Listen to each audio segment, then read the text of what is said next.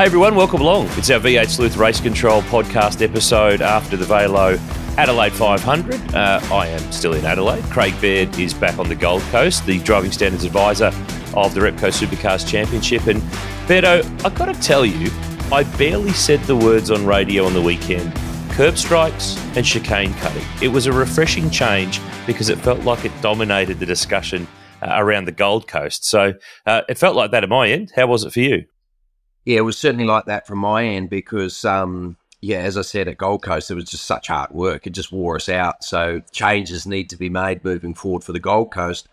But we've got to remember when we go to Adelaide, uh, that street circuit, there's only one opportunity for a, for a curb strike.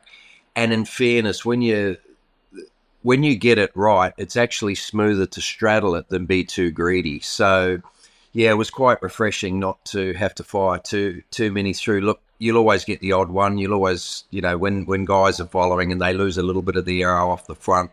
Um, but look, no one, no, no, no, no penalties as such. Just a few uh, bad sportsmanship flags, which can be a bit of a pain for us. But you know, the ref's got to, you've got to do something. You can't just uh, say go straight through, don't make a call. I had to have a little chuckle though over the course of the weekend when um, a few weeks ago we heard from supercar drivers talking about bringing back tyre bundles for the Gold Coast as site references. At Adelaide, there is a little bit of bundle action down there at turn one.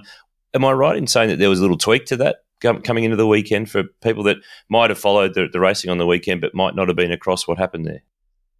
No, the funny part was then at, if we go back to Gold Coast, they wanted the tyre bundles out last year. Then they wanted them, we took them out, so then they wanted them back in. Then I got to Adelaide and I nearly throttled a couple of them because I got to Adelaide and said, uh, you would need to remove the tyre bundle at one. So I said, I was asking whether they were delusional or just just having me on. Um, but yeah, and what I did do, uh, it was a new tyre bundle. There were they're three high, so I took the top tyre out just to give them a little bit more flexibility on the belting, so the belting would move.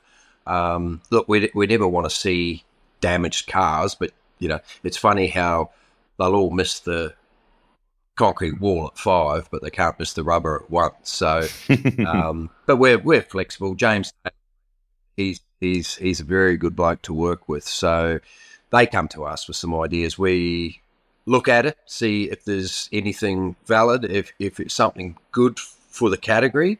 Uh, and also if it's something that we can actually get approved and ticked off for the, the circuit licensing. Yep. Makes sense. Makes sense. Saturday we went into the championship with uh, a margin between Brodie and Shane, and obviously the the championship battle balloon kind of deflated on that first lap where Shane was kind of in the wrong place, wrong time after the interlocker wheels between uh, Will Brown and, and Anton De Pasquale. Um, clearly, that was that was one of those classic racing incidents where no one driver did something wrong enough to be penalised. It was just one of those opening lap scenarios, but it was the interlocking wheels element that kind of tr- triggered that. What did you see from looking at the the onboard cameras that we perhaps haven't seen or, or don't know about to tell a little bit more of how that all unfolded? Yeah, look, Anton certainly uh, left the bare minimum, um, but there was certainly a car width of, of road there. Will probably put himself, and I think he admitted this afterwards, he put himself in a pretty vulnerable position. But, you, you know, it's motor racing, so you can't just sit there. you got to sort of hustle. And unfortunately, and we've spoken about this before, the interlocking wheels, what's happening is the axle lead um, actually can get in and touch the spokes on the wheel, and then it rips the wheel out of the, the, the steering wheel out of the hands of the driver. And at that point, that really magnifies what's happening. Um, it, it, looks like he's just been buffed off the track. But I've always said to the guys, and it's been like this for a while. I always said anything to do with something that's completely out of the the control of the drivers, i.e., interlocking wheels. Um, I, I wouldn't penalise uh, a, a, driver moving forward on that because it's just something I th- think needs to be fixed. Um, and I have said that for a while. Uh, it's disappointing in some ways that the Gen 3 car arrived with the same potential for interlocking. It just needs a slightly, to sum it up, it needs a slightly deeper dish in the wheel so as they can just rub side by side and at no point will the uh, spokes catch. Yeah, yep. And we saw um, an interlocking wheel situation on the Sunday. Um, between Jack Le Brocq and Nick Percat on the exit of the final turn, turn 14. Bit of an oddity there is that that's Nick's car for next year. He's replacing Jack Le Brocq in, in that 34 car, but same sort of scenario for you on that one? Yeah, exactly the same. In fact, it was even worse. If you frame by frame it, it actually pulls the rear wheel or the rear rear of the Percat car off the ground. It's so violent when it catches, it breaks the steering, and and poor Jack ends up in the fence. Um, so again, uh, we need to go through it. I always give it submission to to supercars and technical and that just to say, look, what can we do to change things, make things better? We're always looking. Um, that this the sad part is it's it's it's a difficult change because of the sheer cost value of replacing basically every wheel uh, in in in every team in every truck. Mm, yeah, and that's a, a mammoth scenario. So, kind of two of those interlocking ones. Um, another one on Sunday was the um, rub with Chaz Mostert, Broc Feeney. That was at turn seven, the right hander onto the back straight where that concrete wall is is very close. And we saw in Super Two over the weekend and Super Three um, some accidents there, blind corner there's a wall there to catch cars. So uh, there was a five second penalty for Chaz for for that light light touch, but he did gain an advantage, get the pass and get the position. And calling on SEN, I was actually surprised that he didn't, you know, give it back because I sort of felt like it was a pretty clear cut thing. Was that the way it was in race control? Yeah, it was. We we went back to four, five, six to see um, if there was contact the, the other way around, and I was happy with uh, the, it really did look like it. I initially thought uh, Broc had got in the back at Chaz and sort of, but he had just sort of flared it up a little bit, and Broc did a very Lowndes esque pass there. He just he, he, he didn't bump him. He just, he just fired straight from left to right and and was committed to that program. And I think Chaz maybe thought that there was a little bit of a rub up there, so he returned serve. Um, but I was look, it didn't take long for the request for investigation to come through from 888. At that time, I've got a job to do. I have to open up all the files that I've got, look at it, and make a call on it. So what I did, I, it was pretty. Even the commentators were kind of giving him a heads up that he probably needs to to redress it. So I gave him a couple of laps to try and do that. I really wanted him to because it was one of those eh, sort of event. I just didn't want penalties, a deciding championships or anything else, and um, or, or, positions or teams positions. But he chose not to. And he, you know, I, I honestly thought Walkinshaw's uh, at that level would have said, "Look, it doesn't look great on TV. Flick back. There wouldn't have been a penalty." Um, there, there was. A, look, as I say, I've got a job to do. Is it a breach? Did he gain a lasting advantage? Yes, it is. What's the smallest penalty? Five seconds. Did I want to hand it out? No, I didn't. But that's what I've got to do. Rules are rules. You can only adjudicate to the rules that are, are there and the penalties that are in the sheet. Um, one that really confused me when I first saw the result of it um, was when we saw the shot of Macauley Jones's Pizza Hut Camaro all but backwards um, in the pit lane, in the pit bays, which was a very strange scenario the replay showed obviously that the Newlon team, PremiAir Racing, released James Golding as Macauley was coming in and around to being the pit bay next door. Um, and pretty heavy contact. That's probably some of the more heavy contact we've seen in pit lane compared to the normal little bump or rub or little wipe on the back as someone peels in or peels out. Um, that was a pretty clear cut one that that needed more than a time penalty, or that that was a pretty serious one in terms of the size of it.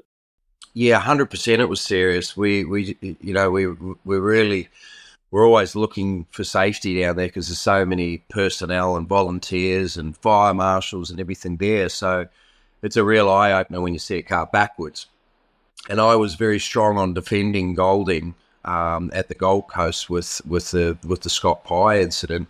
Um, but this one here deserves a full uppercut because as a as a driver, um, I was very surprised to think that he's just sitting in his car numb, not aware of his surroundings at the time. I've always, uh, in any form of motorsport with pit stops, yes, you've got a car controller, but the other part is you're always watching, you're always keeping a little eye in that mirror, you're looking at the guy on your fuel rig, your eyes are peeled. Um, so unless he he maybe had a mirror that was had rubbed up against a wall and was out of focus or lost the the mirror. I didn't speak to him about it, but I was just really surprised. A, the car controller did a disgraceful job, and generally, you know, whether it's a rear vision mirror or, a wing mirror, you kind of know roughly what's in the pit lane, and the car controller. Normally, if you listen to a Dutto or that style guy, you know, pit lane free, pit lane free, it's clear, it's clear. A car coming into pit lane, plenty of time. They talked the driver through it. That was just that was. I'll I'll use one word. That was dumb. Um, if I was to use another one, it's very dangerous. So uh, he was lucky yeah. just to get away with a drive-through penalty. It really wrecked his race because James had been in the ten both days. Like he was he was having a good weekend. So they wrecked their own weekend um, just based off off silly mistakes. Yeah, and, and in the Saturday race, he'd brushed the wall at turn eight and then had been hit by Todd Hazelwood on the other side of the car at the last turn, which Todd got a, a penalty for. So kind of evened him out on that Saturday. He got a hit on one side and a, a hit on the other side. Um, a Sunday, too, there was another one that I uh, saw during the race that um, did come up on the timing screen as under investigation, um, which was uh, double check this lap 21 with Thomas Randle, who had a pretty strong weekend, probing the outside of Shane Van Gisbergen down at the right hand at turn four. Um, and, and, Thomas ended up out wide, lost some spots. But um, clearly, the element there that made me feel that there was going to be nothing that nothing to come out of it was that Shane didn't move under brakes. He held his line on the way in there, and it was Thomas's call to go the long way, which um, you know you kind of put yourself in that situation to have what happened happen. Yeah. So when I first viewed it, I thought Shane had actually come out to the left. And the commentators continued to sort of say he opened up the steering wheel. Opened, he didn't do anything with the steering wheel. He just did it what Shane does and makes life awkward for everybody else. But when you frame by frame that from the helicopter shot at the top, there's a white line. Shane never deviates from that. Um, the only car that deviates is Thomas trying to turn into the corner. So it looked, I think if I was watching it at a pub, you would have said straight away Shane's guilty. Um, and, and, there's a there's a little bit of a foul in it, but is it a breach of a rule? it's up to him when he turns in. If someone wants to try and at that level try and pass someone on the outside, you, you're putting yourself in a pretty vulnerable position.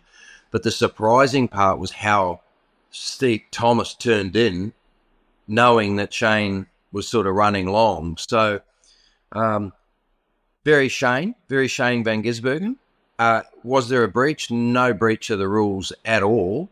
Um, again, you sort of feel for Thomas, but Thomas will also learn that when you when you when you're boxing a guy like that, you got to be careful. You know what I mean? So, mm. um, and also I think it highlights cars are probably too fragile because if that causes to wreck his race, we need to beef some of the stuff up. Yeah, yeah, and, and there's no rule that says Shane has to hit the apex of the corner. Clearly, he was wide of it, and he was just uh, doing what he had to do to make life hard for Thomas, as you mentioned. So um, that was that one on the Sunday. But w- was there a bit further to that?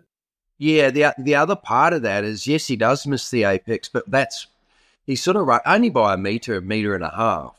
But it's up to him when he wants to turn in. There's nothing in the rule book that says he has to turn in at that point.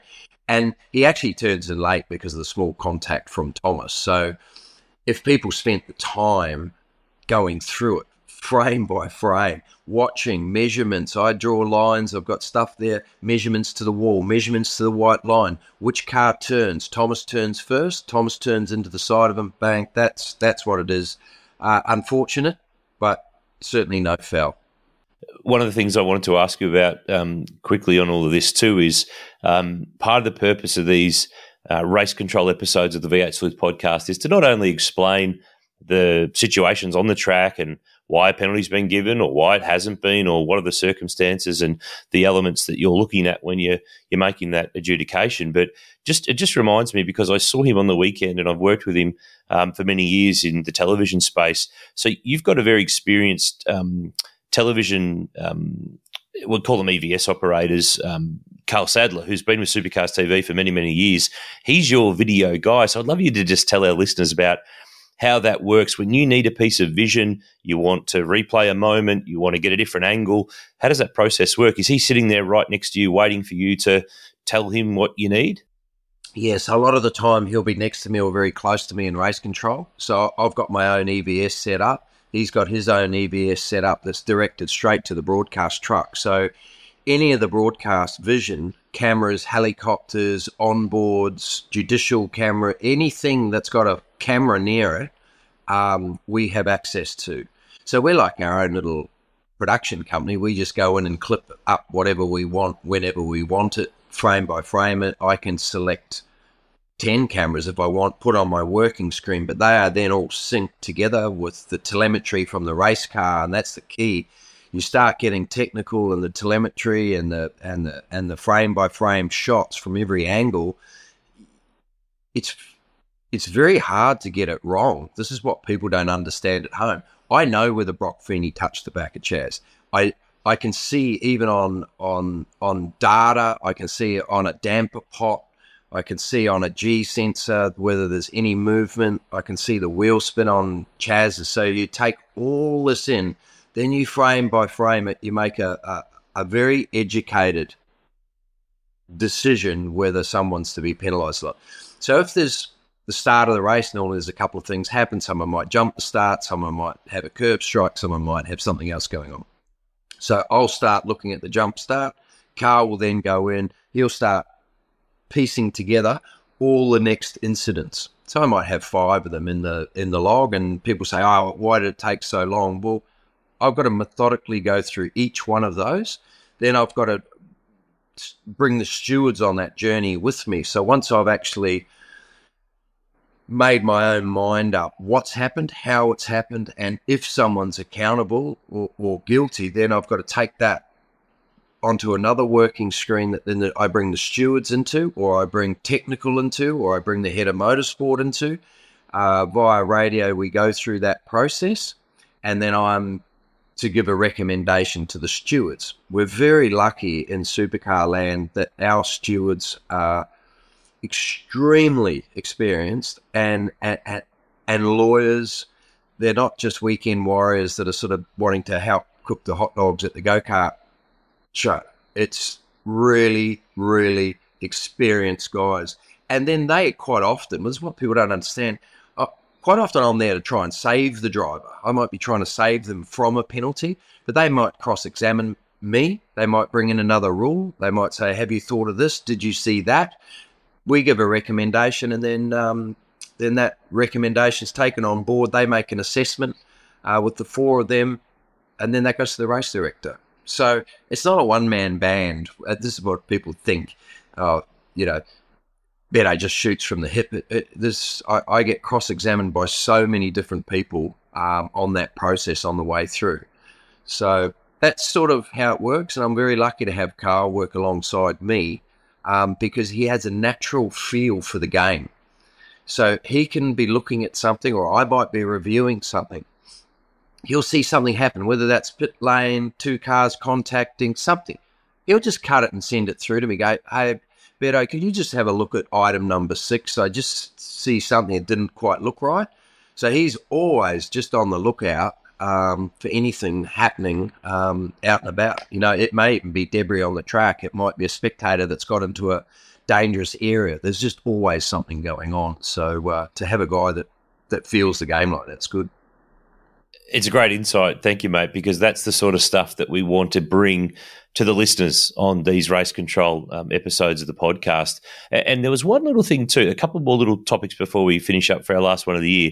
Um, there was a shot during, uh, I'm pretty sure it was Sunday's race, and it may have been from the Van Gisbergen car. We did see a shot in the pit lane of a heavily damaged tyre, but because of the soft tyre on the weekend, with so much of that rubber debris kicking around, like there was a massive chunk of it I think sitting turn five somewhere about there, maybe at the middle of the corner, it was kind of there for someone to headbutt or to to collect on the way through. Was there any consideration on the weekend that that debris could get into spots, or there was amount of because when we see that shot on TV, I'm instantly wired to think, is that something maybe that race controls asked to have a look at, or it's being offered up to race control to have a look at to see whether it's something that can be sort of salvaged off the track in a gap between traffic, or do we need a safety car?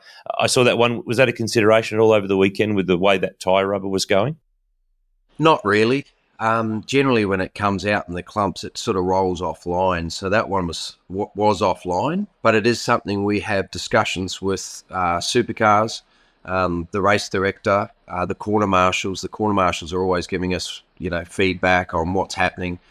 Um, it is a concern there, though, the the amount of rubber that was on the outside of turn eight. Um, if someone runs wide there, they were they were they were going to be in uh, in serious trouble. So after the race Saturday night, I went round. And I was sort of just doing track inspection and stuff, and the amount of rubber offline at turn eight was actually quite scary. So it'll be certainly something that I'll discuss, and and maybe that's a, a an option for a for a different compound type. Yeah, something to have a think about for for next year. Um, not only was the main game decided on the weekend, but we also saw uh, the Dunlop Series for Super Two, Super Three wrap up. Young Jobe Stewart won Super Three for Image in their Commodore, and uh, in the end, Kai Allen won Super Two for for Eggleston Motorsport. But I guess part of that storyline was Zak Best, who's finished second for the third year in a row in that series. Um, talked to me about race one on Saturday, where he made contact with the back of Nash Morris and 15 second penalty there, where it dropped him in the field. Um, that uh, that really stung him. But uh, talk me through that scenario and that incident and what you saw. Yeah, so firstly, b- both of those champions have um, very deserved. Jobe Stewart did a great job in in Super Three, um, and when you look at Kai Allen, um, he got robbed here last year, and mm. it turned around for him this year. It's just the highs and lows of motor racing. Zak Best, uh, ripping young bloke, very talented driver, but obviously was mismanaged through that race. That's the only thing I can put it down to. He just had to keep circulating. He had a, a reasonable uh, points championship. I look at Brodie Kostecki, stay out of trouble, do the right thing. They did the same in the uh, in the in the Porsche. Uh, just get out of trouble and complete. So he gets stuck hard into a fistfight with Nash Morris and pokes him in the fence. And he went and apologised to Nash and that about it. But there's nothing. You can't go, well, it's just a free one, mate. You'll be all right. You can still win the championship. It's a breach of a rule. It's a medium. It's 15 seconds. There's your medicine, you've got to take it. And I, I, was just blown away. I had to give the championship leader a penalty in a situation where he was fighting people that were not in the championship. He was mm. fighting people he didn't have to fight. So, yep, felt for him. Um, they both they both deserve to win the champion, but you know better than anyone, mate. There's only ever one champion. Um, but Kai Allen will be a, a, a star of the future as well. You know, we saw him at Bathurst uh, with Simona this year. I think uh, he's flying on the radar of many people.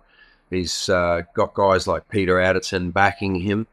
Um, so he's got a very bright future, um, as has Zak Best. But it's hard when you don't take the championship trophy home to go knocking on doors because, again, you're P2 um, after what I would sum up as a bit of a silly, silly uh, second to last race that cost them dearly.